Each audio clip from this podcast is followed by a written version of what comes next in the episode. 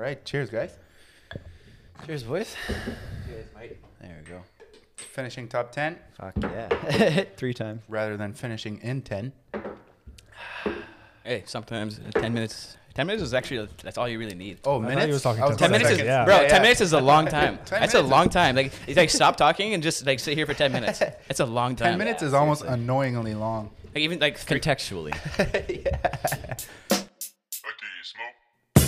Three friends really enjoying ourselves, talking about current events, talking about our culture, talking about things that you wouldn't necessarily learn about in your day-to-day life. Oh, good. Cheers. Yeah, yeah, totally. Yeah. Oh yeah. Oh yeah. Oh yeah. Oh yeah. Oh yeah. All right, should we get going? I think we should. Okay. Hello, everybody. Welcome back to the smoke break. Welcome back to the boiler room. This is episode 004. I can't hear you. Hello, everybody. Hope everyone's doing great. Welcome back to another episode of the Smoke Break podcast. This is episode 004 here in the boiler room. I'm going to go around the table. In front of me, I got Eric Kelso from That 70s Show, but with face tattoos. Oh, Simeone Kissa awesome. Nickelbine. I love that. And then to my left, we have Mr. Lee, not Asian, Cloutier, Quebecois, Ellsworth. And then I am Bernard, the goat, the sheep, the cow, the horse, the cock, the rooster, the pig, Barnyard, Choquette. Chinese calendar. The Chinese calendar. Yes. And then to my right, our beautiful guest here tonight, we have Matthew Topcorner. Matthew Topcorner? No, sorry. Almost. I was on a good roll. You were. We got Thomas Matthew Lamb here as a guest today. 6 God, welcome. Thank you. It's an honor to be here. Yeah, it's an honor for us to have you here. You're our second guest. We're really excited. We're all on fire. We just lost at PUBG 3 times in a row. Fuck, man. I'm tired of carrying. Yeah. Okay, Mr. Like, 2 Squad. It's funny because it's true. Yeah. It's funny because it's true. Yeah. I'd be like, oh, shut the fuck up, but it's true. it was just that one time I proved myself. That's it. Yeah. That was on fire with the AKM. That's me. That's actually AKM 44. Yeah, that's been my Xbox Live account name since 2008. Yeah. Sweet. It's good to have you here. I know you and Mr. go back quite a while. Almost 20 years. It's just like elementary school. Yeah. Same with Sim. Yeah. This was actually my first question. It says here how you and Mr. met is my first question. So maybe just carry us through how. So like I don't really remember exactly how we met, but I do remember living in Tundra Valley as a kid, and he used to live just down the hill from me at his grandma's 10 place. 10 doors down or something. Mm-hmm. Yeah, and then we I don't know. We used to have the same friends like Jackie, Saratu, and stuff. So I don't know. It was just mutual friends. I don't remember exactly how our friendship started, but I do remember when it kind of ended for like a long time. Oh no! Wait. I remember my first interaction with you before we get to this good story. We were on the bus in for Jomie School. You were sitting with Keen, I think. And at the time, you guys know mechanics gloves? Yeah. Mechanics with the X? Yeah. They were the coolest fucking gloves. Oh, yeah. If you're riding a bike and you had those gloves, man, exactly. You're getting your dick wet later. Oh, yeah. Thomas had that shit. And I had this, like, ugly, cute little pair of denim gloves that had teddy bears all over them. Oh. That is fucking adorable. It was cute, but 5 years old, 6 years old, that ain't cool. Those mechanics gloves are cool. So I asked him if he wanted to trade, and he said yes. What? So we traded, and I borrowed his mechanics gloves for about like a few days or something, and he borrowed those denim gloves with the teddy bears on them. And then when we were on the bus a few days later, and Thomas was like, hey, I need my gloves back right now. My dad said he's going to kick your ass if you don't give them back to me. And I was like, whoa. Those are gloves. Okay. Take them. No way. So you were probably just talking shit, but I definitely was. Yeah. Oh, my God. So I gave them back to you, and then I was like, so where's my gloves? And you're like, my dog ate them. Oh, no. I was like, bitch, he did. What the hell? Where's? Give me my gloves. Yep. Yeah, that's what I remember our first interaction. How it ended? No, that's not how it ended. Different story. So, okay, I'll let you go. I don't exactly remember, but it ended with someone crying. It wasn't me. It was me. Yeah. We were at the playground, the Tundra Valley playground, and it was just us two. There was no one else around. We ended up playing on the seesaws, and I don't know exactly what it was, but I was like, I was off of it and I was sitting near it, and Thomas like threw his side upwards and it slammed the seesaw on my leg like super hard, and I was a kid. I started freaking out, started crying. It's like, what did, like, and I just walked away. Yeah, and he just walked away. He just went home. What the frick? And I was just sitting there crying. And then I moved to Pondina like shortly after. Oh, no way. Yeah. Ran away. Yeah. I let him know who I was, and then I walked away. That's all I did, you know? Bro, I had a huge bruise. Huge bruise like this for like a solid week. Yeah, he was my first ever hater. Oh, sweet. Nice.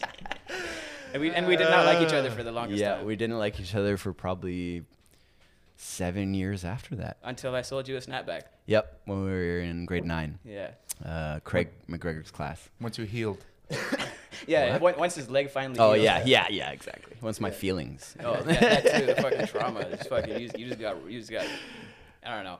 Oh, man. But then, yeah, grade 9, you sold me the orange Nick snapback. Yep.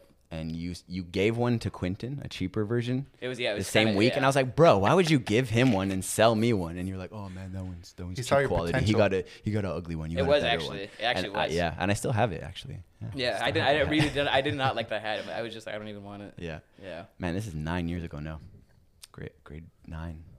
9. So we were 18 14. Years. So when we were kids, I was probably like 6 years old. Yeah. And then we didn't talk until we were 14. Yeah. We were in Jomie School again together, grade 5. You guys were in the same class, right? Sim and Thomas. You guys were. I was in the English Jackie's class. Yeah, Jackie's class. Yeah. Yeah, and but we didn't hang out at all because we still had that. Oh fuck you, Thomas. You hurt my leg. you fucked my knee up. Hurt my leg. Ran away. Limping. And then Joe Pesci over here. We interacted in middle school, but we were like. We kind of both saw each other as top shit, so I didn't like you because I thought you were better than me at things, and I think probably the same. The feelings were reciprocated. Yep. Mm-hmm. So we weren't really friends through middle school, and then it was grade 9 when first year of high school. You were there for a few weeks. No, I came back from Manitoba. That was after I left. It was my first time leaving town, actually. Yeah. I moved away from town when I was 14 to play hockey. Yeah. And then after this hockey season was over, my parents were like, oh, you could just come back. And I was like... Sure. Might as well. Yeah. And then. Oh yeah, you were back for like the last few weeks of the school year or something. No, that's 3 months. Okay, yeah. Well, basically last few weeks because when I came back, I kept going back to Winnipeg because I had all these tryouts and I had all these junior camps. Mm. So I got invited to try out for the Wayway's Kappa Wolverines, and tried out for like, fuck it, I can't remember. It was the same week though, and went back down another week later for a tournament, and then went back another week down for another tournament. So it was like 3 weeks of just pure hockey tournaments. Mm-hmm. And then Craig was just like, are you ever going to be in class? I'm just like, yeah. So when the hockey tournaments were over, he was back in class. So you're huge on hockey. He actually brought his lighter. He's got tape around it, like a hockey stick. And he was just bragging about how good it feels in your hand. Tactical. Tactical lighter. Yeah. I'm not that big on hockey. It was just like, I don't know, it was just like nostalgic, you know? Yeah. It's a good feeling. It's satisfying just to hold this. Yeah. So I want to circle back a little bit. One thing that me, Sim, and Bernard have bonded over is that we all had experience living in the South as well as living up here in Nunavut. And you had a really interesting teenagehood. You were, like you said, you were traveling a lot for hockey. And I just wanted to break that down a little bit more. What was your first experience living outside of Iqaluit? So I'll just give you a little bit of a rundown on what happened on my trip, my first ever time moving away. So I was 14, went down to Manitoba for a tryout, made the team, and then... What team is this? Norman Wolves. Okay. I don't know if they're an actual team anymore, but they were back then. It was just a team based in northern Manitoba, Norman. Okay. Mm-hmm. So made the team, drove back to Thompson where we landed, where we flew to. Mm-hmm. And then we figured out who I was going to live with. I lived with another family. My parents weren't just going to move down there, right? Yeah. Mm-hmm. So we figured out who I was going to live with. And then the day after, my dad's like, okay, yeah, I'm flying back. And I was like, am I coming with you? He said, no, you're staying here. And I was like, I literally had 3 pairs of clothes. Oh. I had no phone. How old were you? I was 14. Wow. I had no phone. I just had an iPod and 3 pairs of clothes. And who were these people you were living with? Oh, actually, it was actually really clutch because the woman, like the mother, my billet mother, she was my math teacher. Oh. So she helped me out a lot. Oh, wow. Yeah. That's convenient. It's super convenient. Or I guess it could work against you when... No, it actually did not work against me at all. It was like really helped me a lot because she was like, she's a hockey mom. So she was like really cool with all like the hockey players in the school. So it was like, oh, you live with Mrs. Steves? And I was just like, yeah, I do. And they're like, oh, sick. What do you think of that? She's fucked up, eh? And I was just like, actually, no, she's not that bad. Yeah, everyone's just like, because, you know, she's a teacher and stuff. They're like, yeah, she's a bitch. And I'm just like, no, she gives me cookies. She like makes me fucking pierogies. I never had pierogies till I went down there. I was like... Pierogies are no, it was the first time I ever had pierogies. So I was like, she's like, how do you want them, fried or boiled? I was like, oh, what? Boiled. And she was like, ah. And then I was like, okay. And then they all give me served dinner, and mine's the only one's boiled. Everyone's had it fried, and I was like, I guess I'm the one in the wrong here. Yeah, that was my first ever experience. Was my dad saying, no, you're staying here. Wow, that was the first day. Because you didn't even expect to just all of a sudden start living with them. No. You expected to come back home first, right? Yeah, I expected to come back home and like start like packing my shit and then come back down. But no, I waited like a month and a half until I got my stuff from my dad. Oh. So I was wearing 3 same pairs of clothes. So you went down there to play hockey? Yeah. Wow. Went down to try out, and then you expected to come back home before you made the team. And then I made the team, and then I ended up having to stay. Okay. Wow. And then it was crazy. Like living in Manitoba, going to a school where it's like 1,600 people, nearly 2,000 people, like all these different types of people. Yeah, man. It was the first time ever seeing that shit, like being ever exposed to that, because I don't know, middle school is not that diverse. Yeah. No. The school, the infrastructure is not that crazy. Yeah. They're not that big. Yeah. Yeah. There's 100 kids maybe. And like that was before the high school had vending machines. I'm pretty sure they got vending machines now. Like, you know? Yeah, the machines, and they got, like, greenhouses and shit like that. Yeah, it was, like, wow. It was, like, so advanced. I was like, this is a fucking school? Like, this is, like, the movies. Like, this is what I see in the movies. Like, there's cheerleaders? Wow. Yeah. Damn. What was the cheerleaders like? Cheerleaders. Okay. Fair enough. We expect agile puck bunnies. Yeah. Puck bunnies. There was definitely a lot of puck bunnies. I did not get that many, honestly, I'm not going to lie. Yeah. Yeah. Oh, speaking of when you were young, I was going through, just a little side note, I was kind of creeping your Facebook before you come onto the podcast. Really? Doing his research. I was looking at your baby pictures. Oh, well, okay. Because you got baby pictures. Bro, you know how like some babies, like you have friends and you look at their baby pictures and they already kind of look at like their adult version of themselves? Yeah. Mm-hmm. Thomas, you were born with this face. Yeah, totally. Your baby pictures, it looks exactly like who you are today. Yeah, my kindergarten pictures, like school pictures, I'm like, yo, I look the exact same. You still have that fucking baby face. All I have is like, it's just a little bit more wrinkles and fake hair. It's a little scruff. Yeah, you look happier now, though. Maybe not. Yeah, no, I'm having a great time. I love my life. Fuck yeah. Fuck yeah, dude. Fuck yeah, dude. Okay, so... another question I wanted to ask you. Shoot it. About so you being a teenager and being in school. So you're what? How's that funny? Yeah. You being a teenager and you being in school. Teenager and being in school. Hey, so setting the scene. Okay. Yeah, no, I understand. It's just sorry. You're Inuk, right?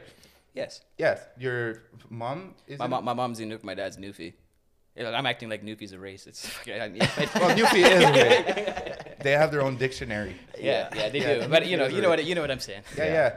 So did you have like any not like you weren't bullied about it, I guess, or you weren't? Did you have any not struggles or? I struggle with it. No, I don't know. You struggle with it now? Yeah. Like, what do you mean? Growing up, I didn't really go hunting that often. So, So whenever I go now, or whenever someone asks me to go now, or someone talks about it, or talks to me about it, and asks me about it, I'm just like, I don't know. Yeah. I know how to shoot a gun. I know how to pull the trigger. Yeah, I see what you mean. I don't know how to skin it. Like, I don't know, like, the body parts that are important. I don't know what I can't eat. I don't know, like, how to observe the land properly. I don't know how to, like, I don't know how to do, like, it fucks with me all the time. Especially recently, like, mostly this summer, because my dad just got a boat. Oh, congrats. Nice. Yeah. So like, my dad just got a boat, and he went boating every weekend this summer, and I'd come along with him sometimes. Yep. And I don't know, I felt like I was kind of useless, but like, you know, not necessarily useless, but I was just a pair of hands. I wasn't like extra pair of knowledge. I wasn't knowledge. Yeah, I feel you. And I don't like that feeling. Yeah, me too. Yeah, I can relate to that. Me too, being raised down south. Although I was lucky enough. The thing is, I was raised up here, and I still didn't get to experience all that. I went hunting, like, once in a while, but I didn't like go as like every weekend like some of my friends did, or like my uncles would go every weekend. But just, I don't know.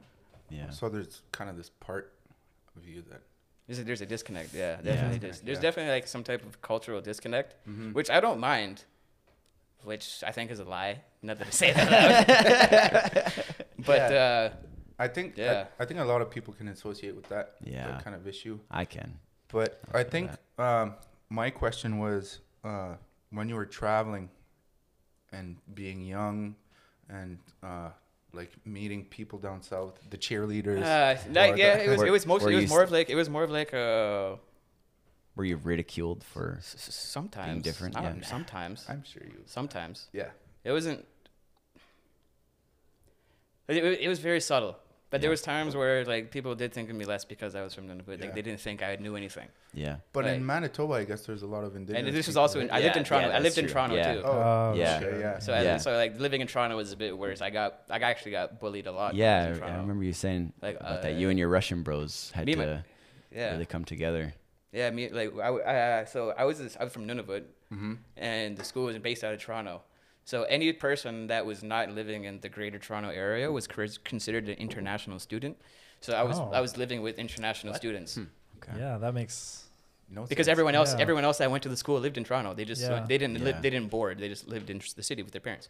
So me and all the Russians, the Slovakians, the Japanese, whatever, Czech, like fucking everyone. Yeah.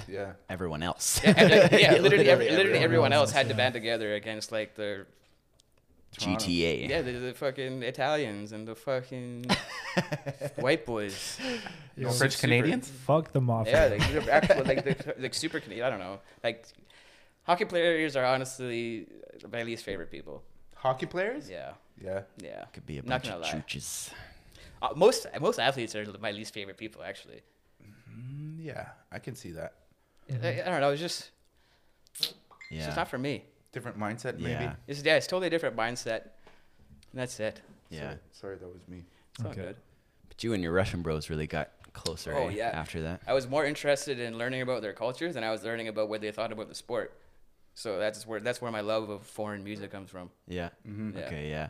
Yeah, you play some hard-ass Russian rap sometimes. You do, and I'm like, what the fuck? Yeah, or just like, and Spanish rap and whatever, Slovakian rap. And pierogies. Yeah, pierogian rap. I fucking love pierogian rap. Pierogi rap sounds actually really good. Yeah, for real. I kill him with a fucker for that. Yeah, a little bit of sauerkraut. You wanna order a snack?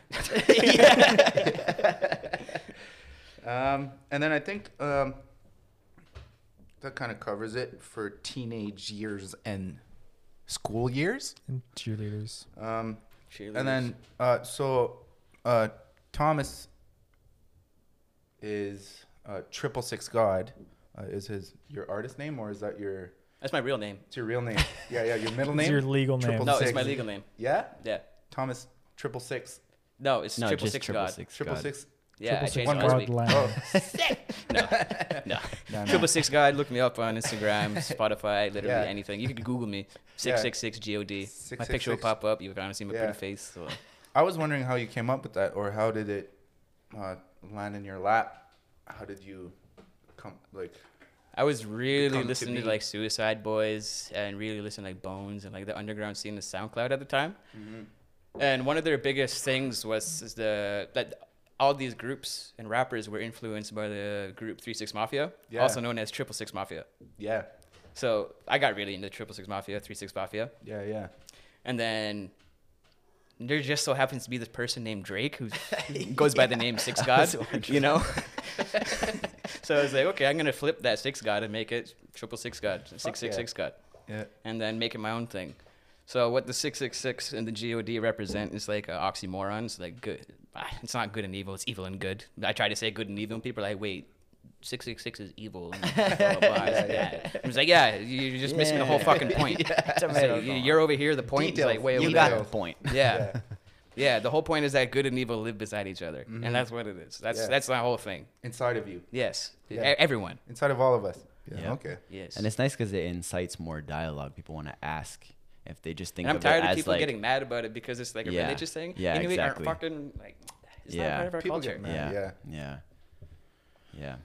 Like, there's been people that like try to say that like Christianity is part of Inuit culture. No, it's not. No.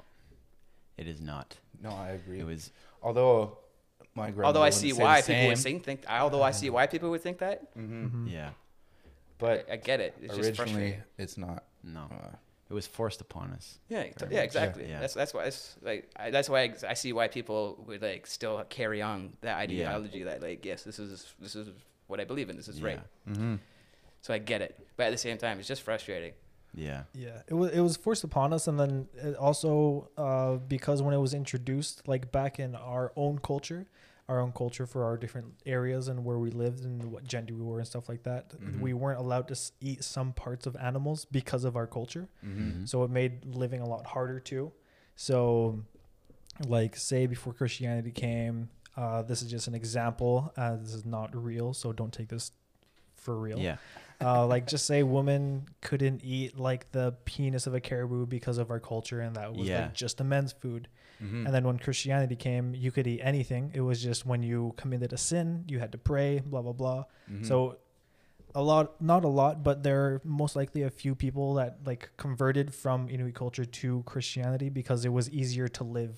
Yeah. Okay. Yeah. Oh, yeah. Wow. Yeah, exactly. I never thought of it that way. I saw this documentary actually not too long ago about when Inukshuk High School first started. They asked the students. Yeah, Greg. They started this. They asked the students. So what do you think about moving here? And some of them are like, oh, I hate it. Some of them are like, oh, I like it because it's like it's easier. Yeah. Yeah. So, you know? Easier, yeah. When was this? I don't know when it was, but like I saw it like a few months ago. Okay. Like the documentary was like on IBC. They got some crazy archival footage, huh? Yeah, yes. IBC. Yeah. I remember watching NFB, a lot. Mm-hmm. Yeah. Lots of because you were archiving for them. Yeah, right? When they were moving from their old building, which was the old flower shop building.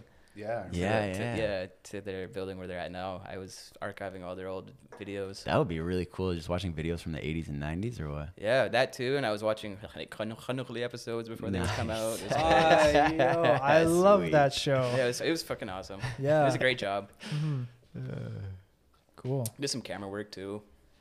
What was that like? Or like, because you did production, sort of. Like I did the most basic of the basic production you could possibly think of, which is just sitting there, like, you know, when you're doing like a live broadcast on the news. Yeah. You just sit there and you just make sure the shot is there, and you zoom in and you zoom out. All you do is zoom in and zoom out. Okay. That's all I did. Still important. It is definitely important. Still important. Yeah. I kicked ass. In my job. Fuck zoom the shit out of that. Shit, still trying to hire me. No.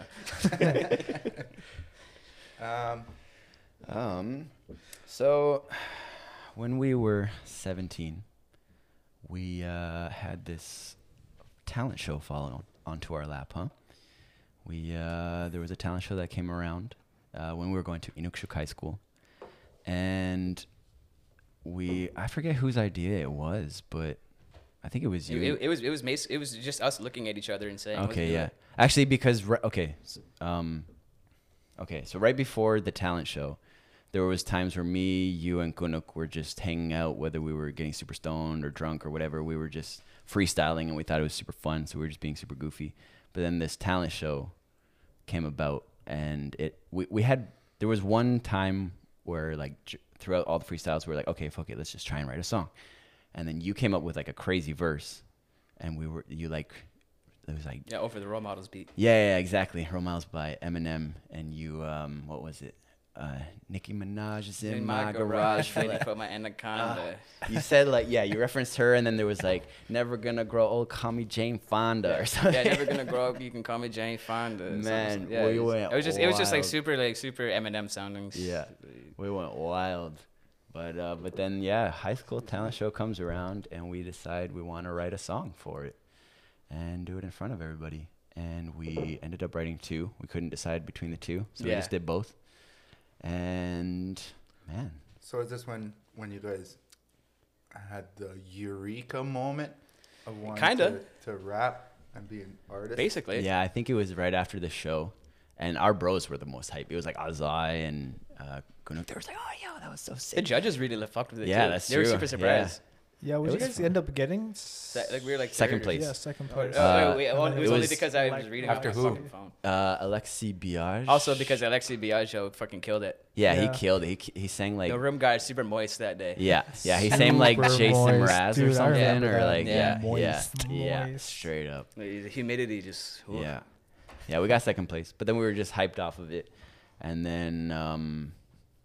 And then it was just more times at Gunuk's place that we were just getting stoned and kept trying to write more. And then me and you really got into it. Yeah, we just like we just stay over, sleep over at each other's places, write songs. Yeah, get super baked. Fuck yeah. Get caught by our parents, my parents.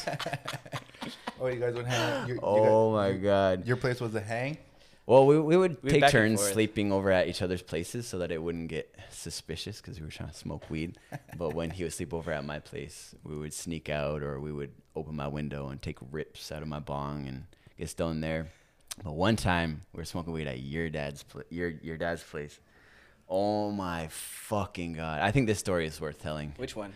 Which one of them? Yeah, we have a couple. Is it the one with Kunuk? Just the one me and you. Just the one me and you. So we were hanging out in your room, it must have been 1 a.m. at this point. It was like 2 or 3, man. It was late. Yeah, it was actually really late. It was super late. I had this vial of butane hash oil, which is super shatter. It's basically dirty shatter. Super concentrated. It's like shatter, but not fucking glass. It's like a black oil. It's like really, it's gross. Nasty. But you take a little smidge, you put it on top of a bowl, or you put it in your paper or whatever, and you get fucked up. So what we did was I had this little bong at the time, and I had just gotten it as a gift like 2 weeks before, not even. So we it's a tiny little bong, probably the size of this Corona bottle, and so we packed a major bowl, just a little bit of weed, and then I put a douse of oil on each end. So he would take that half of the bowl, and then I would take this half of the bowl, and then we sprinkled some THC on top, even more. So what we did he took his rip first. He took it, fine, and then he stepped away, and then I was going to take mine at the window. And so I take it, and then whatever, and then I'm handing it to him without looking. And he thinks I'm trying to hand him the bowl, but I'm trying to hand him the whole bong. So he just grabs onto the bowl, and I thought he grabbed onto the bong, so I let go, and the bong just falls to the floor, smashes, bong water all over the floor, stunk so bad. And we were probably, like, we probably didn't even realize it, but we were probably like, oh shit, oh my God, probably a little bit loud or something. Yeah. Anyway, maybe 10 seconds pass, all of a sudden, his dad fucking running down the stairs. Holy cow! And we just hear opens the door, super loud. We didn't even get time to change the positions we were. Yeah, in. He just opens the door. We're still trying to comprehend what the fuck just happened. The bong's still shattered all over. We're just like in shock. And nothing else smells like bong water. Bong water is pretty particular smell. Very particular. No, he was just like, "You guys are fucking idiots." Oh my blah God. Blah blah. No, it was dead silent for his first 3 seconds. Opens the door. He's just staring at us. Scary. Yeah. And we're just like just waking up, kind of like, you know, when someone just wakes up. Yeah, like, exactly. Yeah, they look all fucked up. Like, your dad just waking up is the scariest shit. Oh my God. He's like, you guys are fucking stupid. You guys are idiots or something like that. Yeah, he was just like, he was just fucking talking. Leave after just, like, that? Saying like, no. Okay. He was just letting us have it for a good 15 seconds. Like 3, yeah, exactly. Got super pissed off. It fucking stinks in the fucking hallway. You guys are fucking stupid. Clean this shit up. Blah, open the window. Blah. We do everything. He's finally like, oh, still super mad. He's like, I'm going to bed, whatever. And then so me and Thomas are like, holy fuck, we're fucked. We're done. We're fucking done. We're not gonna be able to hang out ever again. So we're like, let's just enjoy this. Exactly. We're like, let's just play some sad game. For like 30 seconds. Yeah. And we're like, let's just play some game, man. We're never gonna be able to hang out ever again until we're like grown up. Like, let's enjoy the fuck out of this night right now. So we put on Mortal Kombat and like. Yes, exactly. Yeah, I was surprised. I'm surprised you remember that. I'm surprised you remember that. Yeah, it was Mortal. I was gonna say Mortal Kombat yesterday, oddly. Damn. Whoa. Yep, that was the game we decided to play, and we were trying to enjoy our Xbox 360. I think you had the one at this time. No, it was 360. It was high school. Mortal Kombat's the shit. It was before I had it. It was before I got. Oh, before you had it. Okay. Yeah. Not before it came out though. Yeah. So I want to bring it back a little bit to our music careers. So after we had that that talent show, we got a really big drive just to write music, me and you. And I want to thank you, especially because in the beginning, you were the one finding the beats. You were the one coming up with the topic matter and everything. I was very new to hip hop still at the time. So you carried a lot of our song creation, which I thank you for. And we wrote, what, like 35, 40 songs something in like that first year or something, just us two. Like they were like super... They were definitely super crack-up songs. Yeah. There was some cringy for sure. Like but weed like, and bitches, man. Yeah. Weed and bitches. Oh, and by the way, guys, Thomas here came up with our intro song. I should have mentioned that. Yeah. Fuck yeah. I should have said that earlier too. Yeah, we should all mentioned it, but fucking dope. Thomas here came up with it. So if you guys enjoy that. Send him some props. Send him some love. My PayPal is Thomas. gmail.com. Give him what LAMBE22@gmail.com. Patreon.com. Also, I'm also on Patreon. I'm on everything. You just Google me, man. Just do it. Just have a good time. Yeah, no worries. You want to grab the whiskey, actually? Sure. Yeah. You want to grab everything? Yeah, you want to grab another beer for each of us, too? Yeah. Not me. No, not him. Sober. So our first year it was mainly together. I think I wrote one song myself. It was only because you didn't really want to write on it, but you were the one that found the beat and started. It was that summertime song. Yeah. That was a good beat. That was the only song I wrote alone. But then I'm actually curious, like what your songwriting or because when you moved away to NS, when we were 18, right? Yeah, I wrote a lot, and that's when we kind of went our separate ways and you started writing your own work and I started writing my own work and I never really got to hear much about that. So I wrote a lot when I was at NS actually. But the thing is, when I went to Toronto in December of the year that I went to NS, I lost my phone. So I had to get a new one. Oh man. So I've had so many phones. I've lost like at least 80 songs. Losing albums worth of fucking lyrics. Yeah, literally albums were in the actual toilet. Which is money. Yeah. It's money basically, right? Money, and it's just like what you wanted to create, you know? Yeah. It's just like, you know, it's just like your passion. When you write a song, it's like your little baby. It is. It's a part of you. It's like something you created. And you can't wait to share it with people, but then when it's taken away from you, the opportunity to share, it's like it hurts, man. Yeah, man. And to know you have to start all over again, it fucking sucks. Yeah. And you can't do it the same twice. No, you can't. No. You can't even. No, you can't. Honestly, I'm really bad at remembering my own lyrics. Yeah. So like I can't write down what I had written down already, unless it's like fucking something like 50K, which I have memorized like the back of my hand. It's an art. It's like trying to improvise the same recipe twice or paint a canvas twice in a row. Yeah, exactly. It doesn't work. Exactly. Yeah, I'm curious how you were finding beats, how you were finding inspiration, what you were writing about in those days. I don't really remember too much. Do you? Back in high school, I didn't use YouTube. Really? Yeah. I actually despised using YouTube beats. It only came around when we were like 19. Yeah. When we started doing that. Till like I came back from NS and shit. Oh, I'm taking a drink here.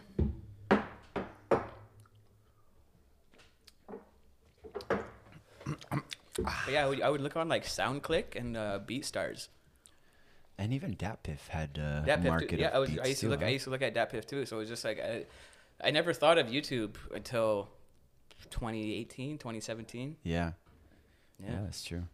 What were we even writing about in those days? We were just rapping about rapping. Bro, we were just. Oh, that'd be beautiful to refine. I really can't think of anything like. feel the bass in your feet, got your move. If you feel the bass in the beat, got you moving your feet, and now you're wilding and you're moving in the street. Yeah, you're moving and shit. Like, bro, like this, I don't know. It sounds like super 1980s. Like, it would be cool in the 80s, but like fucking now, it's just two white boys, it's two half. You know, I don't know. I hate that. Like whenever like someone like looks at me, they're just like, "You're a white boy." I'm just like, ah. Yeah. Like you're a white rapper. Like, no, yeah, that's true. I don't know. I consider myself more of an inno grabber. I don't know. Yeah. Mm. Yeah, that's true. When did you start making beats? That was 2017 actually. It was the time when I was working at IBC as a cameraman. Okay. So I was like really into Suicide Boys. Yeah. And then I was like, okay, I gotta make beats like this. Yeah. I've never heard beats like this in my life. I need to learn how to do it. And so bro, I learned how to do it. So what you've been putting out, like teasing on Instagram or whatever on your, what I see lately has been fucking fire. Fuck it's been really good.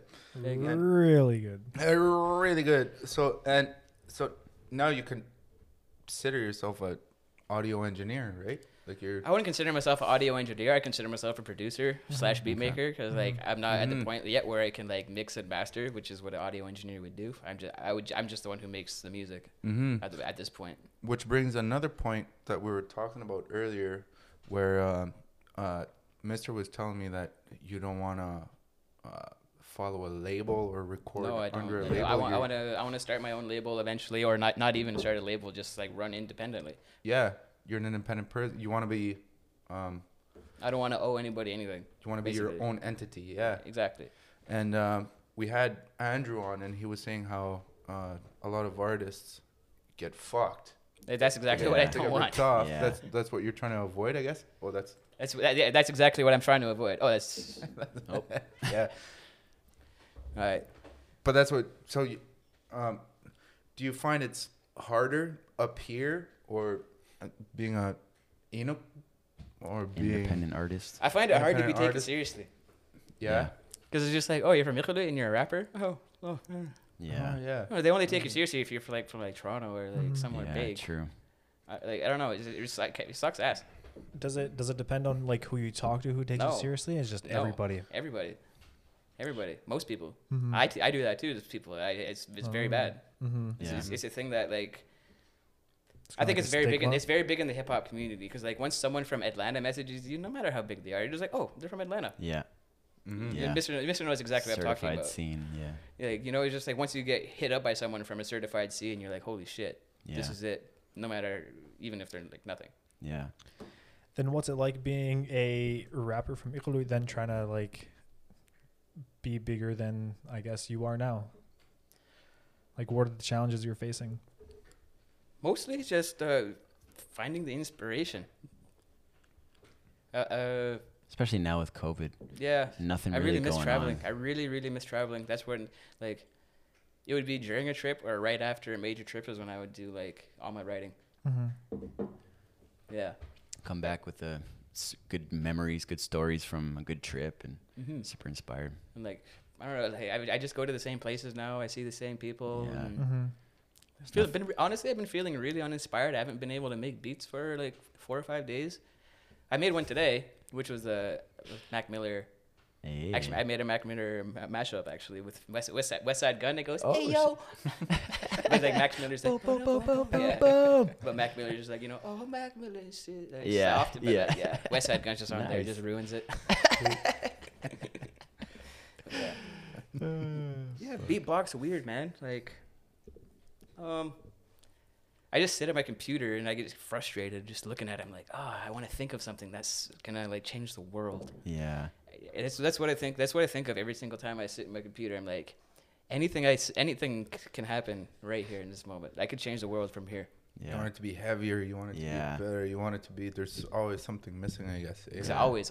There's always something missing, and that's it's frustrating. It's like chasing the dragon, right? I put a lot of pressure on myself when it comes to writing. Like way too much. Do you want it to be like? You want to change the world. You want to literally captivate. You want to be. You want to be heavy. You want to wake up next morning and be like, "Oh shit, that's me." Yeah. Someone's talking. Like, that's I don't like. That's how it was, but now it's just like I just want to make something that sounds good. Yeah. But nothing to me lately sounds good. when you have thoughts like that, do you try to set up like steps or kind of like instructions to get towards that point? Yeah, so what I do is I listen to things I would not usually listen to. I watch things I would not usually watch. I do things I would not usually do. Okay. See if there's like a spark in those things that I don't do. Because like, I feel like the reason that I feel that way is because I get bored. So I need to find something else. Just touching the same avenue all the time, I guess. Yeah. Yeah. Well, not even the same avenue, but you want to touch every single street in the city. That's what I want to do. Yeah. And make it relatable to, I don't know. Yeah. I can't imagine fucking producing art like that. I've been putting a lot of pressure on myself. It's like, it's anxiety inducing almost. Yeah. Like I go to sleep. I try to go to sleep. I don't want to say how you go to sleep, but I try to go to sleep. And it's playing over. And I'm in my head, I'm just like, dude, you didn't make this today. You didn't make like a good thing today. Yeah. You need to start over. You need to do it again every day. Yeah, that's what I hear in my heads. In my head, both heads, every fucking day. It's like you didn't do good. You gotta do better. But I remember being at the Francophones and seeing you go up and just straight up improvising. Yeah, like you went up, you improvised. I can't do that anymore. I've been trying to. You can't. You find like you. I'm like I said, I'm blocked. I can't write. I can't. Yeah. That has to happen. There's not many things I can think of originally lately, and it's really maddening. It's frustrating. It's gotta be frustrating. Yeah, man. There's times where I'm just like, oh, I wish I could think of a joke for this moment, like I usually would, but I can't. Yeah. Like I don't know, my creative juices are just really not there at the moment. It's dry. Probably the past week. Yeah, I think it has. Of course, a lot to do with COVID. Especially because I've been fucking going, like, for the past 3 months, I've been sitting in my computer for fucking 12 to 14 hours a day. Yeah, seriously. For the past 3 months. Yeah. I'm trying to get better. Like, I know everything there is to know about FL Studio. Yeah. If you want to learn how to make beats, I could teach you how to do it in, like, fucking 2 hours. Yeah. Maybe you need, like, 3 days away from it. Yeah. I've already had 5, so that's... Maybe you need 12 then. I mean, I had a good time today. Like I said, I was making that mashup remix or whatever you want to call it with Mac Miller. It was fun. It was fun. Yeah. Hey guys, let's go for a smoke break. Yeah, let's take a smoke break. Let's call it a smoke break. I'm down. BRB. Yeah. Smoke break. Be right back, baby. Yeah. Hit the button. I hit the button. Maestro. He did indeed. Take that. He was doing that to me the other night. I know. I fucking hated it. Everyone knows I'm the master of that kind of shit. I know. Oh, I really laid it into you though, eh? It was the lighter. Yeah. For like 2 minutes. My favorite, where I'm like, here, you want the lighter? Yeah. Fucking anxiety galore. You didn't have to tell me. You didn't have to show me. The lighter thing. Yeah, I was just like, that fucking dick. Toss me a lighter. Yeah, sure. Yeah. Pretending to throw it for like a minute. Wow. You're so ready every time. Oh, for those asking, the cat that's asking for attention in the background. Oh, yeah. His name is Minu. That's my little baby, Minu. He's not in heat because females get in heat. Yeah, he's just horny. Yeah. Got a big dick. He got a big old cat dick. I don't think I've ever seen a cat dick. I see my dog's dick all the time. I've never actually seen a cat dick. Yo, I see my dog's dick like every half hour. All the time. Every half hour. Because like ask my dog, show me your belly. Show me the belly. Give me the rub. Really, you want to rub? Show me the belly. And then I see his dick. I don't get it. Like my dog, I would be like, yo, Kane, sit. Sits down. And then just fucking like a thing of lipstick just opens up. It's like protruding. What? I'm like, put that away. Put that away. I start like hitting them a little bit, like so soft ones. Like put that away. Come on. You're a chocolate lad. Why is it so pink and pale? Welcome back, guys. We just had a smoke break in the boiler room outside. Anywho, how? I have kind of a statement and a little bit of a question to go with it, but one thing I want to say about you is you are you are not braggadocious outside of your music. I respect that. When it comes to your music, you'll rap about, I'm the shit, I'm fucking awesome, that kind of shit. But then outside of your music, you're never like, oh my God, I'm the fucking best or la la la. And I really respect that. Like, for instance, when we were at the fucking Jam Cafe and you were rapping, you just weren't feeling it all of a sudden. And we all could kind of tell, but you looked to your left and you saw a guitar and your eyes went, they just fucking widened up like a motherfucker.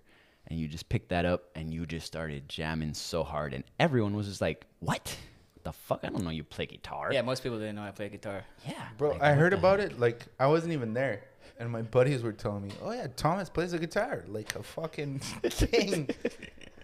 Yeah, I like to play blues music. Yeah, yeah, you're so humble about it. I think that's really cool. And like, you just don't even talk about the fact that you play guitar, and then it has to be me that's like, yo guys, did you fucking know that this guy fucking anyway. I just wanted to know when you picked up the guitar. So the reason why I started playing guitar is because my poppy, bless his soul, he was tired of me playing Guitar Hero. Oh, no way. Seriously. So he gave you a real guitar? Yeah. Oh yeah, he was just like, if you're gonna spend all your time doing this, basically, might as well get laid. Yeah, while you do it. Yeah, I don't know why you're talking with a southern accent. He was a Newfie. Oh, yeah, that was my fault. I carried that. I can't do the Newfie accent. Lord, Tunner and Jesus. Lord, Tunner and Jesus. No, I can't really do it. I guess I can, but I just have to be talking normally, and I just got to get a little bit more drunk. I find Newfies sound like Mrs. Doubtfire on crack. All right, that's offensive. You better take that back. I'll try. No, yeah, I'm about to throw this bottle across the room. I'm tired of the goofy newfie shit.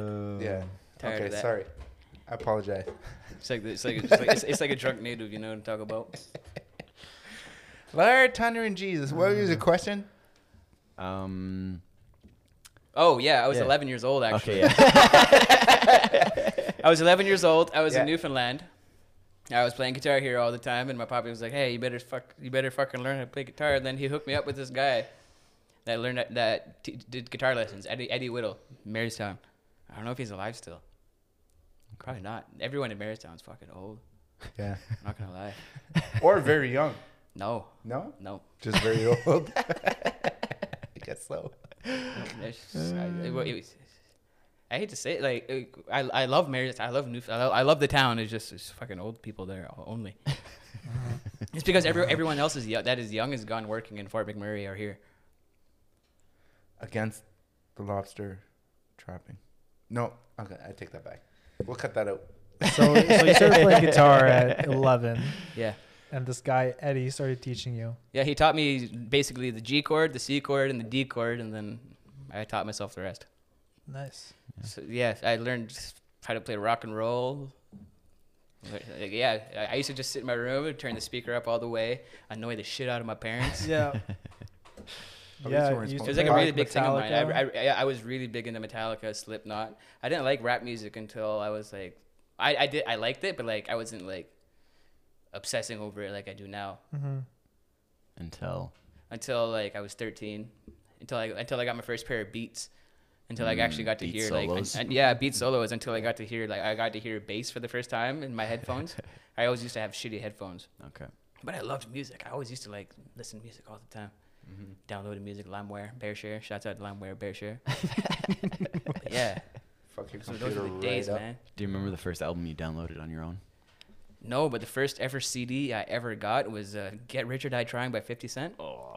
And that's definitely like, I think, Illmatic, Get Rich or Die Trying, and I can't think of anything else. But those two albums come to mind immediately. Yeah. Like 50 Cent in 2003 was a killer. He was a fucking madman. He still is. Like, he just bought like Ja Rule's like front row seats and shit all the time. Man. Just clowning. No, I guess see why 50 Cent got shot 9 times though now. Fuck. All right, let's circle it back a bit more to the present. Is there anything that you're working on your own? Is there an album you're working on? Is there some instrumental albums you're working on? What you doing right now? That's a very big question. It is. I got an album working on. I don't know. It's still yet to be titled. Okay. There's 12 to 13 songs. I still don't know how many songs I want on it. Yeah. I've been working on it for the past year. I started writing it last year. But I just don't know exactly what I'm doing with it yet. Yeah. But I got all the beats. I paid for all the beats. That's the most important thing. Okay. But anyway, I just don't know when the release date for that is. Yeah. But I'm releasing an EP this month. It's an instrumental EP. It's based on the sounds of my head. I was just going through a really rough time, and I was just like, "Yo, this is how I'm feeling." Fuck yeah. You want to hear how I'm feeling? You know. Yeah. What's this one called? What's this project called? It's called EP the EP. EP the EP. Yes. Yeah. Nice. EP. And the songs are called like "You Won't Like Me When I'm Angry," and it's like there's no spaces, and it's just like this is what depression sounds like, or West Philadelphia, born and raised. Like there's one song that reminds me of not Beverly Hills, but fucking Fresh Prince of Bel Air. Mm-hmm. Yeah, so that's coming out this month, nice. February 22nd. Very nice. What's the first single? The first single is called "This Is What Depression Sounds Like," and it comes out this Friday, I believe. I can't remember. I was actually under the influence drinking when I uploaded it. Sweet. Yeah. Fuck yeah, dude. It's actually a really cool song. I think so anyway. Yeah. I don't expect you guys to think it's cool. It's really weird. It's different than anything else I've ever made before. Yeah. Very experimental. I'm really trying to get into things I've never done before. I'm really tired of like trap. Mm-hmm. Yeah. I like drill. Yeah. It's cool. Yeah. But a lot of rap music to me right now is like really boring. Yeah. Unless the person has like a certain characteristic to them or a certain sound to them. Stands out, yeah. Like there's this person in Peso and he raps like this, but he blah, bitch, blah. But I'm just like, yo, that voice is fine. Like you keep doing that voice, bro. Like, you know, like, I don't know. Yeah. Sticks out. People have those things about them that make them stick out. Mm-hmm. And I'm trying to find that with myself because I feel like I don't stick out too much right now. Yeah. Yeah. I never really felt like I stuck out. It was just like, yeah. Yeah, you've always kind of like, when you liked a group of music or like a specific type of rap, you really went full on, head on into that style. And yeah, I'm really able to like dive into like every certain style. Like if you looked on my website, BeatStars, Triple 6 God, BeatStars.com/IamTriple6God, so many different types of beats. Yeah, fuck yeah. I got drill beats. I got... ski mask type beats. Yeah. Like, you know, like, okay. Yeah. Yes, I got a beat that sounds like that. Yeah. Like, there's just so many different sounds. We got a little bit of a hip hop dubstep.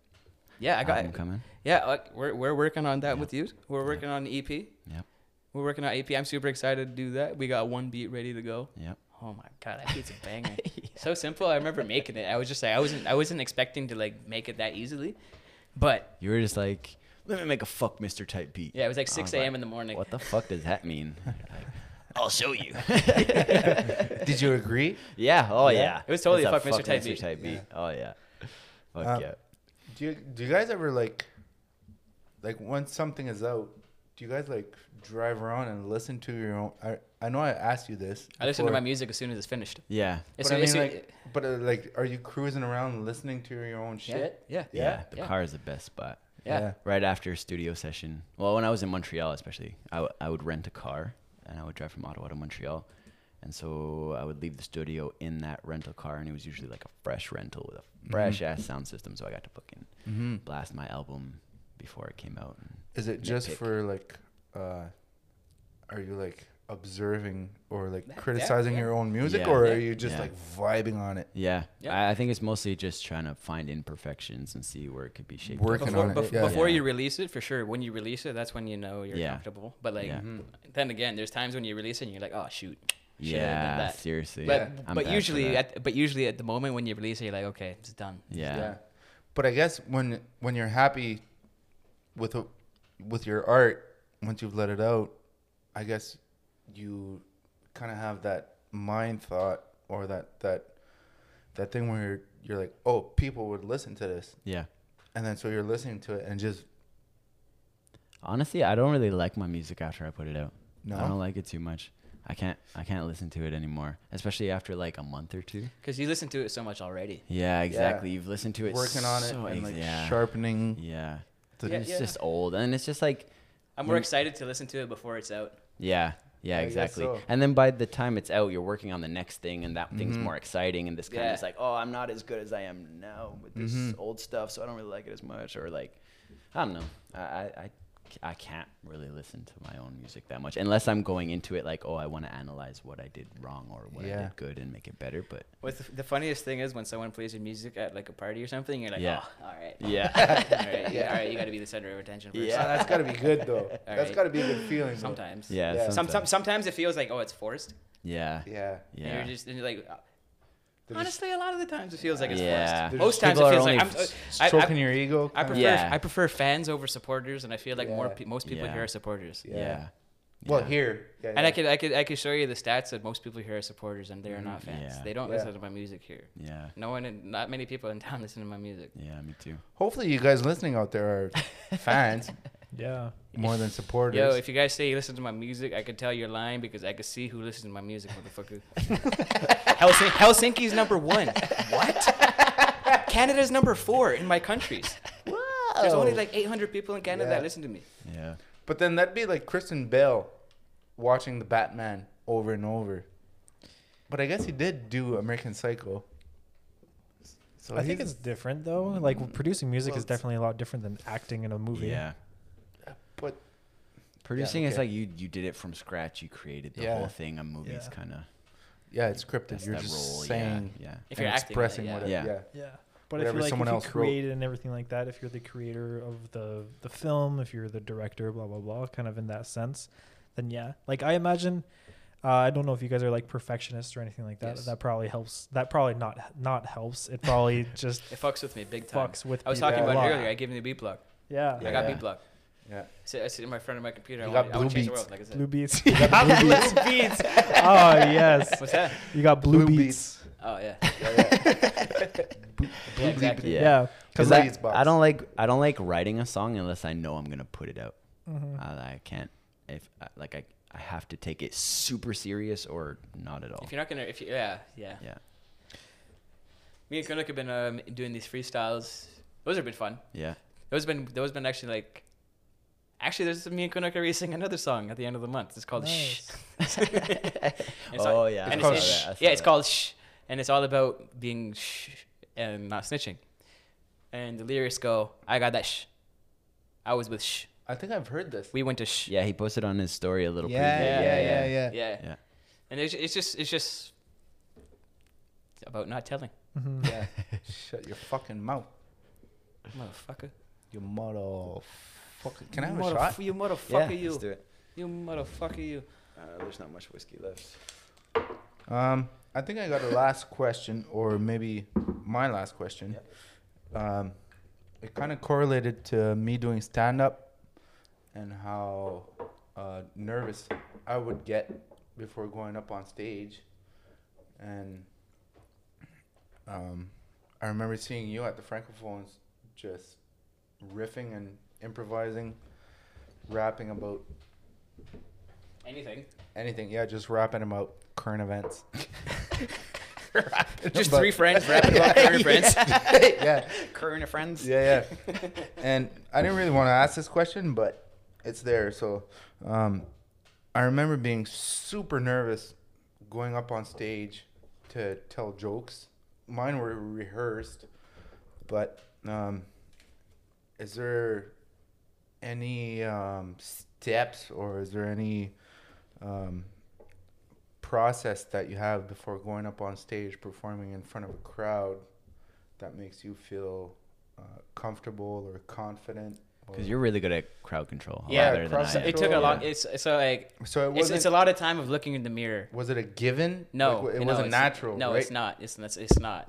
It's a lot of looking in the mirror, like I just said. It's a lot of like it's not literally, but like you know what I'm talking about. Like getting used to self-criticizing. I literally, like, there was a point in time, I haven't been doing it lately, but I would walk around my room and perform. Yeah. Mm. And yourself? Like, you know what I mean? Just like act like there's people there. Yeah. Yeah. Just be like, everybody get the fuck up, and then jump. Like, I don't know. Yeah. You just practice. Yeah. You just practice, and then like after you get comfortable doing that with no one there. Mm-hmm. When there's a crowd there, I don't know. It's a bit hard at first, But now, like, I can just walk on stage. I don't give a fuck. You don't give a fuck. Yeah. I really, you could bribe me with my own dip pic. I don't give a fuck. Yeah. Like, you could, like, I'm really that open. Like, I'm really at to the point in my life where I'm just comfortable with myself. You just have to, you just have to be comfortable with yourself, man. Like, fuck yeah. That's all there is to it. Because I remember even in, like, elementary school. You could say that, like I said, like or, oh, sorry. Like, even in elementary school, like, where you had to read something in front of the class, holding a paper, and then the paper is shaking. Like, your hands are shaking, but the paper, like, exaggerates it. Yeah. And you're just reading whatever, Christopher Columbus's notes or some shit. But I remember going on stage with a set, and really being intimidated by the crowd, but then feeling almost a sense of divinity when the crowd would crack up. Yes. Yeah. Exactly. And then when the crowd gives you feedback and you're interacting with the crowd, there's no better sense. But then getting off stage and then reprocessing the whole story, and then being more anxious, like, even like 3 days later, just rethinking it, laying in bed, rethinking it, playing it over. People saw me. Just like, people saw exposure, right? Yeah. Yeah. And you're just wondering what people thought, right? Yeah. And then you, like, you're trying to make it. You're like, oh, I should have said this. I should have said that. Yeah. But when you're on, I don't want to stroke your dick. When you're on stage, you can. When you're on stage, it really didn't, like, it wasn't natural. You were like, "There's a guitar here, a mouth." What the? Oh yeah, that was a really iconic freestyle. That was iconic freestyle. When you were on that stage, that was really iconic. Freestyle. Improvising like that, it was great. That's the freestyle that everyone refers to. Yeah, like, everyone remembers that one. Sick, yeah, freestyling on stage is because of that one fucking time. Yeah. You just laid out everything in front of you, beside you. Grin on your face. I kept doing it for a while too. Yeah, and then, like, Francophone stopped, and then I just lost it. Yeah. You had a grin on, you were half smiling. I would always be, like, semi-drunk and going on stage and be like, I'm so ready to talk about anything. This is like last year, eh? This is before COVID. I'm like, there's a tree. I'm going to rhyme about fucking penises. Yeah. I don't know. And it worked. Yeah, you killed it. I'm going to rhyme about ice cream. Man. You got a what? I don't know. Just like, I'm just thinking about the times where I'm on stage. I'm just like, what am I going to talk about next? Ice cream? Yeah. There was a time where I talked about ice cream. Yeah. And then rhymed it with Visine as usual. Go-to. Cheers, boys. Yeah. Cheers, cheers. Cheers, cheers. Cheers. Thanks for having me on, guys. Hell yeah, dude. You're killing it. It's our pleasure. Dude. You're doing great. The pleasure is ours, Thomas. It's nice to get to know you. I feel like I don't get enough quality time with you. Yeah, we... The thing is, we actually don't. Yeah, that's true. Lately, yeah. I've been really reclusive, man. Especially me too. After that kidney stone. Oh, bro. Man, yeah. Let's talk about this. I've been really scared to be in public because I just don't want my kidney stone. Yeah. Let's talk about this, bro. Let's talk about this. We gotta mention this at least. So when was this? It was about a week ago. 2 weeks ago. 2 weeks ago now. Yeah, a week and a half, 12, 13 days ago. Anyways. Kidney stone. Anyways, I was just chilling one day. Girlfriend slept over. She went home, and I was just like, oh, something feels weird in, like, my genital area. I was like, okay, all right. A couple hours go by. I really feel the sensation to pee, but I can't. And I just keep fighting it. Okay. Yeah. Just, like, holding it in? Holding it, not really holding it in, but I just can't. Trying to ignore it? No, I just can't. I'm trying to pee. Can't pee, yeah. But I really feel it. So then I stop, and then I'm supposed to meet up with the wifey. Yeah. And then motherfucker, and I go try to take a shower, turn on the shower, go to the toilet, piss, red. All I see is red. God. All I see is red. Terrifying. I thought, as soon as that happens, my legs got weak. Yeah. My legs got weak, and I was like, oh, shit, what's going on? Yeah. What's going on? And then, like, as soon as I finished peeing, I'm, like, wobbling around the bathroom, showers, like showers on full heat, so it's like a sauna in there. And I'm just like, okay, what is it? And I'm just like, bloody pee. First answer that comes up, hepatitis C. Oh, no. Ooh. And I'm like, if this is the first answer that comes up, then it's probably the most common thing. Oh, no. That's the worst thing to do. Like, you know, like, you know, it's like when you Google like a picture of like a cat, and it's like a really, like the most popular cat picture ever. Or the most popular picture of like Wayne Gretzky is on the first thing you look up. Yeah. So I was like, okay, this is like, I got hepatitis. I'm fucking freaking out. I'm like, okay. I put my phone down. The shower's still running. And I'm just like, okay, all right. I got to lay down in the shower, relax. Lay down in the shower. And then I open my eyes and I'm like, yo, what's going on? I don't remember where I am. You fucking passed out. I passed out. I fainted in the shower. I literally didn't remember what I was doing. I didn't know who I was, where I was, what I was doing. You think it was from the pain? Or I did not feel no pain yet. All I felt was the really bad urge to piss. Shock, too, from pissing blood, probably. Yeah, it was just the pissing blood. So I definitely passed a kidney stone there. And then your blood was probably being pushed back into your bloodstream. Maybe, I don't know. After maybe. So anyway, I get freaked out. Meshes the wife. He just be like, yo, okay, I don't want to scare you, but this is what's happening. She's like, okay. She's like, I'll take you to the hospital. Takes me to the hospital. And then I'm just sitting there and like, I really gotta pee, but I can't. Like it's just like, it's like the worst type of thing. You really have to pee. Like it's like it hurts kind of. You have to really have to pee. And then I see the nurse. And she just asked me questions. Blah blah blah. I see the doctor. Blah blah blah. And then they're just like, okay, it looks like it might be an STI. And I was like, oh no. I'm just like, okay. I'm not gonna lie, I've had a few STIs, if none of them felt like this before. So, okay. And then I take the needle, take the pills, go home. I try to go to sleep. Oh, so they treated you for an STI? Yeah. For multiple STIs. Yes, for multiple STIs. All of them that he did not even have. I did, yes, exactly. Oops. So that probably made it worse. Exactly. Taking a needle while you're in crazy pain. And it was in the hip, so it was like... It was one of those ones. I hate those ones. But anyway, I went home. I'm trying to relax. I'm trying to go to sleep. And I'm like, okay, I really got to pee right now. Then I go pee again, and it's like pure blood. But at that moment, I'm like, oh, that really hurt. That really hurt. And I just started leaning over. I'm like, oh, God, that hurt. Then I got to sit down on the toilet. I can't stand up no more. I'm in so much pain. And I'm just like, okay, all right. And then I start like, okay, I got to pee again. What the hell? And then the back, like my lower back, it feels like someone punched me. Like feels like someone like the floating ribs. I don't know if floating. It's like right here. Yeah, like the lower ribs. Yeah, like exactly the lower ribs. And I'm just like, oh, it feels like someone just punched me, shot me, stabbed me. I don't know. And I'm just on the toilet, and I'm just like, oh, like screaming in pain, howling in pain. Keep in mind that I live with somebody. Your uncle, isn't it? Yeah, I live with my uncle. Yeah. So I'm there screaming in pain, hoping that someone would fucking hear me. I was literally saying, help, help, Jimmy.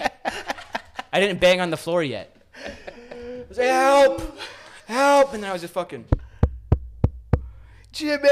And then fucking he wakes up. You hear him. He goes, what? What's going on? I was like, I don't know. I just pissed blood in my back.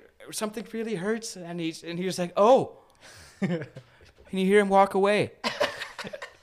I'm thinking, okay, he's going to go start the vehicle, take me to the hospital. Or like he's like thinking of something. 5 to 10 minutes goes by and I'm like, where the fuck is he? I said, Jimmy! Jimmy! You fuck Jimmy! And then he comes back to the washroom door. He's like, what? What? Insulted? Yeah, he's like, what? What do you want? Like, what do you want me to do? I said, I don't fucking know. Take me to the hospital. I feel like I'm about to die. Fucking do something.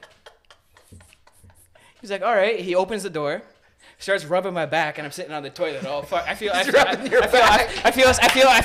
emasculated. I'm all emasculated. On the toilet? I'm all like leaning over on the toilet, and I'm just fucking getting my back rubbed, pissing blood. And Jimmy's just like, you think you got kidney stones? I was like, yeah. Takes me to the hospital. I could barely walk to the fucking car. I could barely walk through the doors of the hospital. So I'm staggering through the hospital doors, and the nurse and doctor come see me right away. And they're like, oh my God, you're the person from earlier. I'm like, yeah, I'm the person from earlier. So they bring me to the room, and they get me into the gurney. They lay me down, and they try to get me into IV. But the thing is, they fucked up so many times trying to find my vein. There's blood everywhere. Mm. Like, they were using, like, a big needle for some reason. I guess so that they can, like, transfer morphine plus the IV plus the Toradol, whatever it's called, at the same time. So I guess that's what they were doing it for. That's why the needle was so big. Okay. So the needle was big. So as soon as it penetrated you, it would, like... Fuck the stories. I gotta piss. Yeah. Good luck. Yes. Yeah. The needle's so big that, like, as soon as it pokes you, it spurts. You spurt blood. Yeah. Spurt blood. Yep. I faint at that shit. Whenever I see my own blood, I faint. The thing is, the nurses, they did not get the vein until, like, the fourth try. So there was blood everywhere. So they poke in, blood splurt everywhere. And I'd be like, what? Are you fucking kidding me? You're kidding me? And they're like, I'm sorry, honey. I'm just like, yeah, I know. I'm just hurting. And then, yeah, spent the night at the hospital. Jesus. I still got a kidney stone. I still got a small one. But the thing is, the doctor, they were just like, so you got a small kidney stone left. This is what they said to me when I was leaving. Mm-hmm. You got a small kidney stone left in, like, your whatever tract. And the best way to get rid of it is really just to drink large amounts of beer, large amounts of alcohol. And I was like, what? And then he goes, yeah, like, because when you drink beer and alcohol, everything is loose, and also you really need to pee. Mm-hmm. And I was like, oh, that makes sense. You got prescription beer? Yeah. Yeah. Basically. Fuck you. But anyway, so yeah. And then I go home, and then my aunt, who's also a nurse, learns about the whole fiasco. She's like, yeah, you should just buy some beer. And I was like, holy shit. This is for real. Yeah, this is a real thing. Sweet. So she's like, why don't you fucking prescribe beer, you cocksuckers? Like, this is bullshit. Anyway, that's the story of my kidney stone. So I'm here just still with a kidney stone in me. Nice. Fucking ouch. God, fuck that. Damn, eh? Yeah. 23 years old. Yeah. You have any advice for the kids? Don't eat salty foods, or take it easy on the bacon. Reduce your sodium consumption. Take it easy on the Doritos and bacon. Fuck yeah, dude. I got one here. I'm good. Fuck yeah. Okay. So I guess this is kind of, we keep going, or? Yeah, I'm down to keep going. We were going to talk about video games at some point. I'm fucking enjoying this. So, yo, yeah. So tell us how you got the 6 God name. Just kidding. No. That was a bad joke. Okay. Wait. 3 seconds. Okay. PUBG. Okay, wait, sure. Wait. Oh. Okay, so with the COVID and... the COVID hitting us worldwide, not here really, but I remember a while back you were doing PUBG tourneys. Yeah, man. You were doing tournaments on PUBG. So I remember it was super successful. Huge. It was huge. Huge. And there was money involved? Yep. Thousands. Yeah. Thousands. A lot of money. Thousands, actually. You guys were moving a lot of money? I won about $500 in the tournaments. I just me alone. You've won $5,000? I won a total of about $500 in those tournaments, yeah. So how would it work though? Like, so for those of you who don't know what PUBG is, it is a video game across all platforms, PC, Xbox, PlayStation, but it is also a mobile game, so we play it on our phones. And so the premise of the game is there's 100 people. You all fall on one map, and you fall from a plane. You pick your area of the map that you want to go to, and you have absolutely nothing. You have to pick up all your gear and all your guns, everything. And it's basically, you could play alone, or you could play as a duo, or you could play as a squad, which is 4 people. So it's basically either one person versus 99 or two people versus 98 or four people versus 96. Yeah. So people would be interested in buying into the game. So there would be a possibility of 100 people buying into the games. And the popularity of PUBG in Nunavut's insane. Like in fucking insane. I don't know. I don't know about anybody else, but for me, like when I look at my Facebook, all I can see is Inuit talking shit to other Inuit about having higher stats. About having higher stats. Because we're in like different PUBG Nunavut groups, so they're all just mad talking shit to each other. Yeah. So I started this Facebook group called PUBG Mobile Rooms with Triple Six God. I remember that. And the whole thing was I was trying to raise money for my album. Mm-hmm. So I would get people to buy into these games. And there's 100 people in each game. At how much? Per head? There's 100 people each game. So each player would have to deposit $10 before they could play. So that's $1,000. Mm-hmm. Usually, if it did get to 100, which it did a few times. And then what, it would go 50-50 to the winner? So all the players would buy in, and the winners would get, first place would get 50% of the buy-ins. Third place would get 20% of the buy-ins. And then, second place would get 20%. And then third place would get 10%. And then I would get the remaining 20, which would go towards my album. Like whether it's for beats or artwork or something, but it all went to beats. I was able to purchase every single one of my beats through actually fundraising through PUBG, which is amazing. Yeah, yeah, that's fucking dope through PUBG. Yeah, fuck, I want to start a PUBG tournament now. The thing is, they're not that great. Like people don't try to buy in anymore, because everyone is buying in because everyone was getting served. So everyone just had extra money, you know. Yeah, yeah. And like, maybe it would work with Fortnite. Do you guys play Fortnite? No, no one here plays Fortnite. I tried it a bit. It's okay. But the download, I was with Ice Wireless back then. The download rate for Fortnite, fucking, it would be like 99 plus hours for me to download it on my PS4. It was mental. That was a really fun time in life, though, because that's when COVID first hit, so we couldn't even really hang out with anybody at all.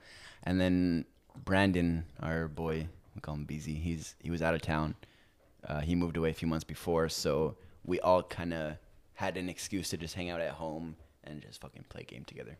And then the sickest thing about those tournaments was it brought me back to, like, high school soccer tournaments or something where, like, when Thomas would start the room, everybody would start joining, and you would watch everyone jump into the room and start taking their place. Exactly, and then the people you knew who were fucking good, you were like, "Oh man, he's here! I gotta be watch out for him." Or you would see every single person line up, and especially when you were like a duo or a team, like a squad, like you guys would be like on Facebook chat or something, like getting ready for the game, and you'd be like, "Oh, yo, these guys are teammates. They're gonna be." Blah, blah, blah. It was like very much like a sports tournament. It was. It felt like.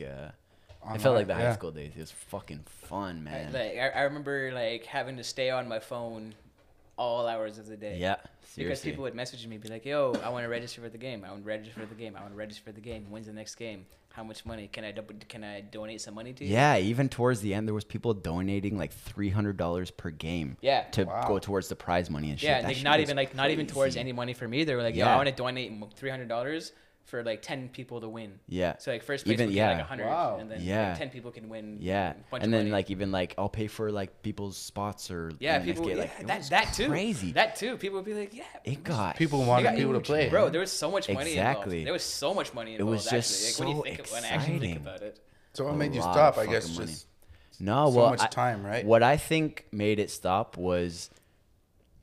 There was about 6 or 7 teams that would win every single time, us included. We were one of the teams. I'm just gonna say, we were one of those. At least the top three. Literally, there was about. You guys would make money at least. There was 6 or 7 teams that would win every single time. So think, those 6 teams were winning the $200 whatever prize. So like me and BZ, I think we made like. $1,500 combined or something. I made like $500. He made like $1,000 off the games. 900. But we weren't even in the top 3. there was people who were making like thousands of dollars. Some dude made $700 in a week. Just kept winning and winning and winning. And then think about the other 90 to 200 people that would play the games. They never won anything. So they spent $10 every single fucking game for like 2 months straight. That's probably $200-$300. And then eventually they're like, okay, well, I'm not getting any money out of this. Not worth it. So it just completely died within like a weekend. But it all started. But the whole premise was it was totally like a fundraiser. But people started. Yeah. The whole premise was it was a fundraiser. Yeah. But then people started taking it as like a tournament. A fucking challenge. And then it was a challenge. So but it was so hype. It was just hard not to. I treated it that way too. Yeah. Mm-hmm. It was so exciting that it was really hard not to like. Treated as a sports tournament. Yeah, exactly. Yeah. I remember Sim joining in a couple of games too. Yeah, towards the end. Yeah, I played a few. Yeah. My first game, I got fourth. Oh shit!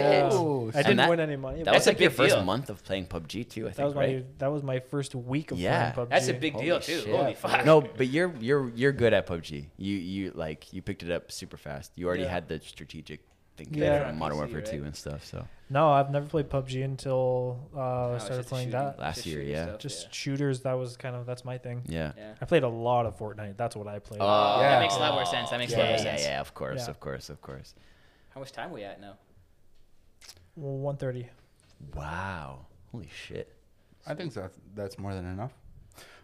Should we do the listeners' question of the week or? Yeah. I think I kind of want to go on a little bit. I'm having fun. I'm really having fun with this. So am I. How about you? What you guys? You too. I'm down for whatever. I got the 4-5 in my sweater. Let me just go take a bong rip. I'll go for a smoke break. No. Okay, yeah. Yeah, I'll pause it. Yeah. Yeah. All right. So, listener's question of the week is brought to you by Nigel Outlaw. Nigel Outlaw. He says, he asked, well, first of all, he said he was really looking forward to every other episode to come out. Thanks, Nigel. But... he's asking, what is your favorite encounter with Polar Man? Ooh, let's give background on Polar Man. Yeah.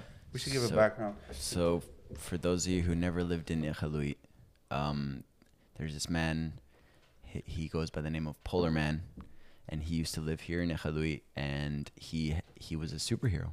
Yep. And our own little superhero. Yeah. Okay. Awesome. Yeah. And he had his costume, and he would go around, and he would just help people however he could. Mm-hmm. He would shovel elders' steps. Yeah. He would go around. Even just shoveling.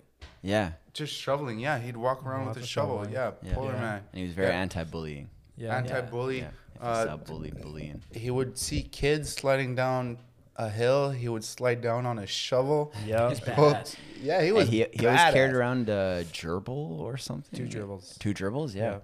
And always. Dude was never cold. Never cold. Same outfit, summer, winter. Look him up. Mask, everything. I think he actually made it on a list.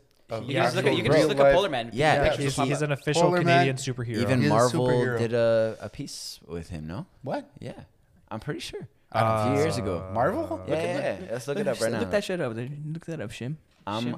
If they didn't follow through with it, they definitely were with him and did an interview and did like a whole... I feel like I remember that. Yeah. He believed in being a hero. He 100% believed he was a hero. He helped... He was a hero, man. Yeah, he was a hero. He helped as many people as he could. Fuck yeah. Whether it was... shoveling your entrance or just having a good old time with everyone. He'd be walking around with a shovel over his shoulder, right? Yeah. The only memory I really have of him is just sliding down Duckershook Hill. Yeah. On his shovel. Yeah. Yeah. That's all I remember. But I remember him, like, seeing him shoveling, like, after a blizzard or after bad weather. He'd be shoveling entrances galore. And Polar Man's gonna be my next album cover, bro. Fuck yeah. He rocked a ski mask too. He had a face mask. Yeah. All the time. A white suit with like black trim. Yeah, look it up. He's like he wore that in -50, minus whatever. He's just We have our own little superhero here. So wait, do we have the confirmation that he was with Marvel? I couldn't find anything that he was with Marvel. He is going to be in a virtual. Wait, let me double check. I remember going to the animated virtual reality film about Polar Man. Yeah, or about like life up in Iqaluit.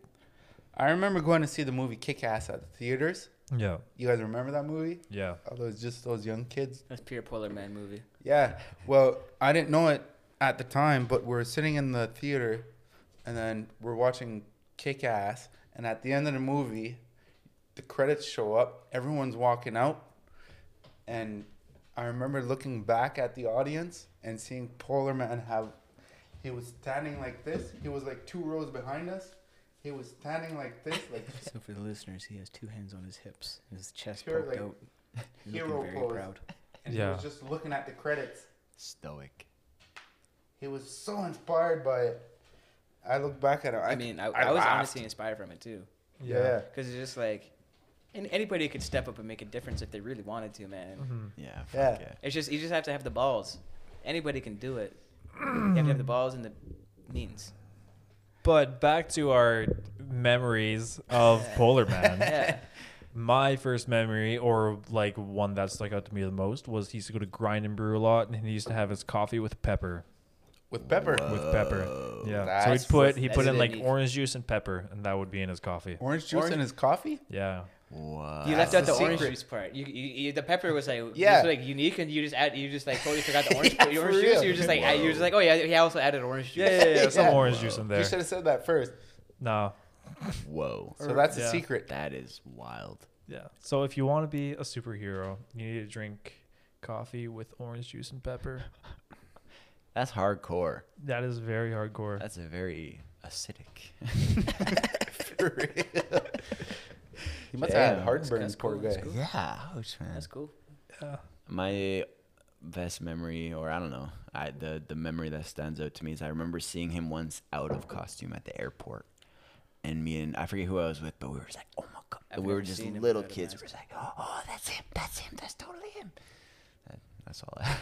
Polar Man, if you're listening, you've really encouraged me to not shovel anyone's entrance. The pizza's here. Oh, sick. Okay, everybody. Thank you guys so much for tuning in. You can find us at CIGGALIA on all social media.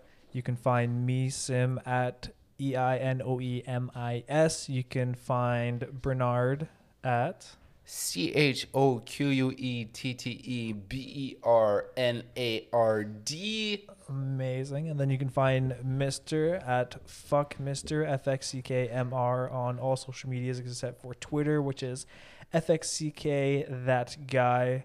And where can we find you, Thomas? You could find me on Google. You can find me on Facebook. But if you really want to find me, go on Instagram. Look up 666 God Music. So that's 666 God Music, or Twitter IAM 666 God. Or you can just Google me, 666 God. All of my social medias will pop up. You can just do that. Dope. Thanks for coming on. Thank you so much. Thomas. Thanks for having me. Yeah. Cheers, guys. Love you all. Bye-bye. Be safe.